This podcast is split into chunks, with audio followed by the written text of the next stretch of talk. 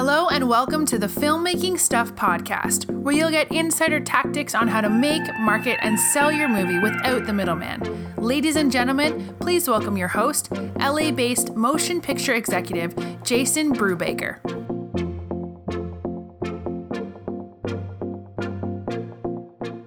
Hey, filmmakers, Jason Brubaker talking to you from sunny Southern California. Welcome to the show. Um, this is going to be the third installment of the Tom Malloy is on production series. Tom Malloy is an independent film producer. He's raised over $25 million to produce his independent films. And, you know, he went into production a few weeks back, and I've been asking him every week to provide us with an update. I wanted to give you an example of what it's like to not just talk about making a film but what it's like to actually be there in production making a film. Uh, so you're going to get a uh, real world point of view in nearly real time. And um, we're just so grateful, uh, Tom, uh, for you to be able to come on here and, and share your update. So without further ado, uh, Tom Malloy, welcome to today's show. Thank you, Jason. Um, week two is in the books for the film um, Ask Me to Dance.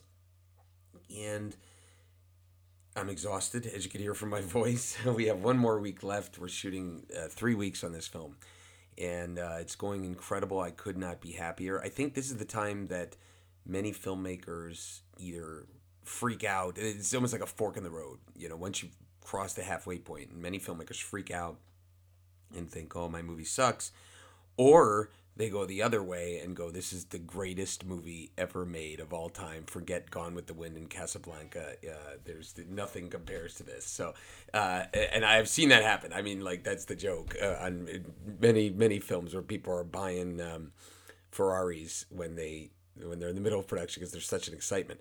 I remain cautiously optimistic. I think after all this time, I look and I go, we got something really fun here, and maybe, you know, I don't want to assume anything.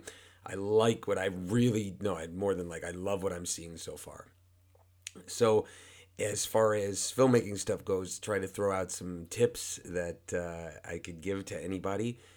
Mine for this week would be to remain flexible as far as if there are shots that need to be pushed. And, and, and really your mind becomes this kind of um, higher level with finding solutions really. That's um, that's where it's very interesting is that you go all right we have this location and we're not going to finish this day and then we're going to lose this actor tomorrow. So all right shoot that actor out. And then you know tomorrow we can potentially get back and shoot the other end of it you know you know and so you you start to put things together like that in your head and you really find solutions.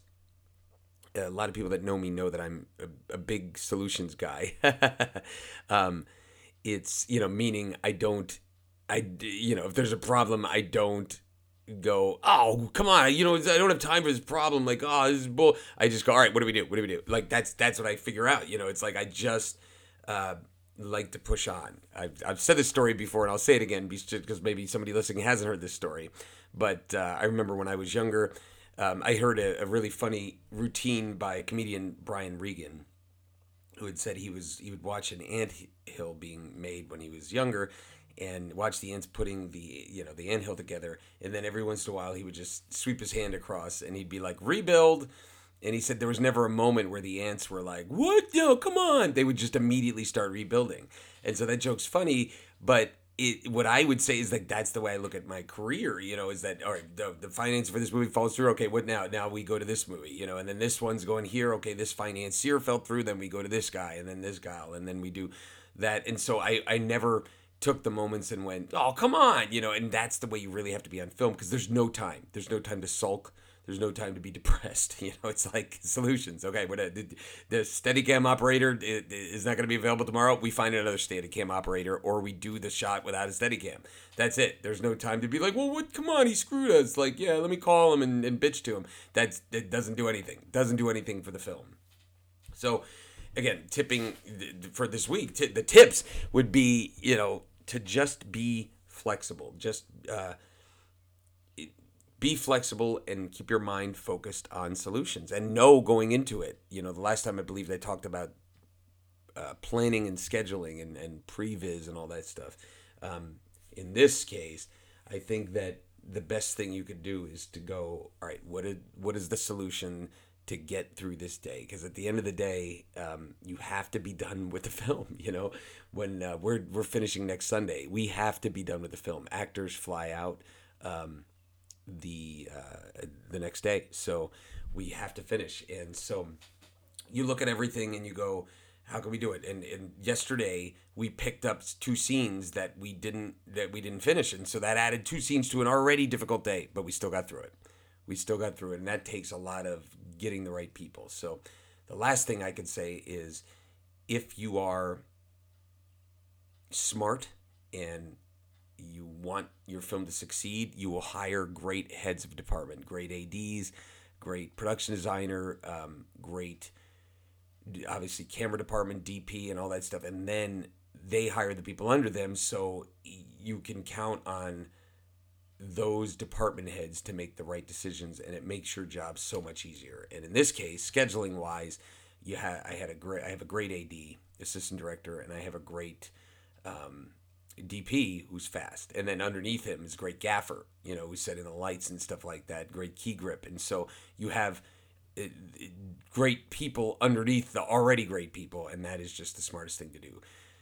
I'll throw it out there and, and just kind of end on this. You know, when you're hiring crew, it's not the time to do favors for friends. It's the time to get the aces. And if the aces happen to be your friends, great. But never choose a friend over an ace because this is a business. You're trying to make the best movie, and it's for a short period of time. And while it may be fun for you to hang out with the friends, you want a great movie. So good luck, and I'll throw it back to you, Jason. Hey, Tom. Uh, thanks again for taking time out of your busy schedule to share your experience from set. Uh, I know our listeners got some big takeaways out of that. Uh, personally speaking, my big takeaway was that whole part about where you talked about, you know, when you're in the middle of the, the production and you start thinking like this is the greatest thing ever. I've certainly experienced that. And um, speaking of experience, you've had quite a lot of experience. So I think it's really cool that you've been able to, um, even though you're having fun and, and you're caught up in the enthusiasm of it, you're able to take pause and, and try to look at it objectively. And, you know, you're, you're just making the best film that you can. And I, and I think that that's just fantastic advice. Uh, for those of you uh, interested in finding more about Tom and his insights, we have a lot of uh, filmmaker video training that's available over at filmmakingstuffhq.com. And once again, filmmakingstuffhq.com.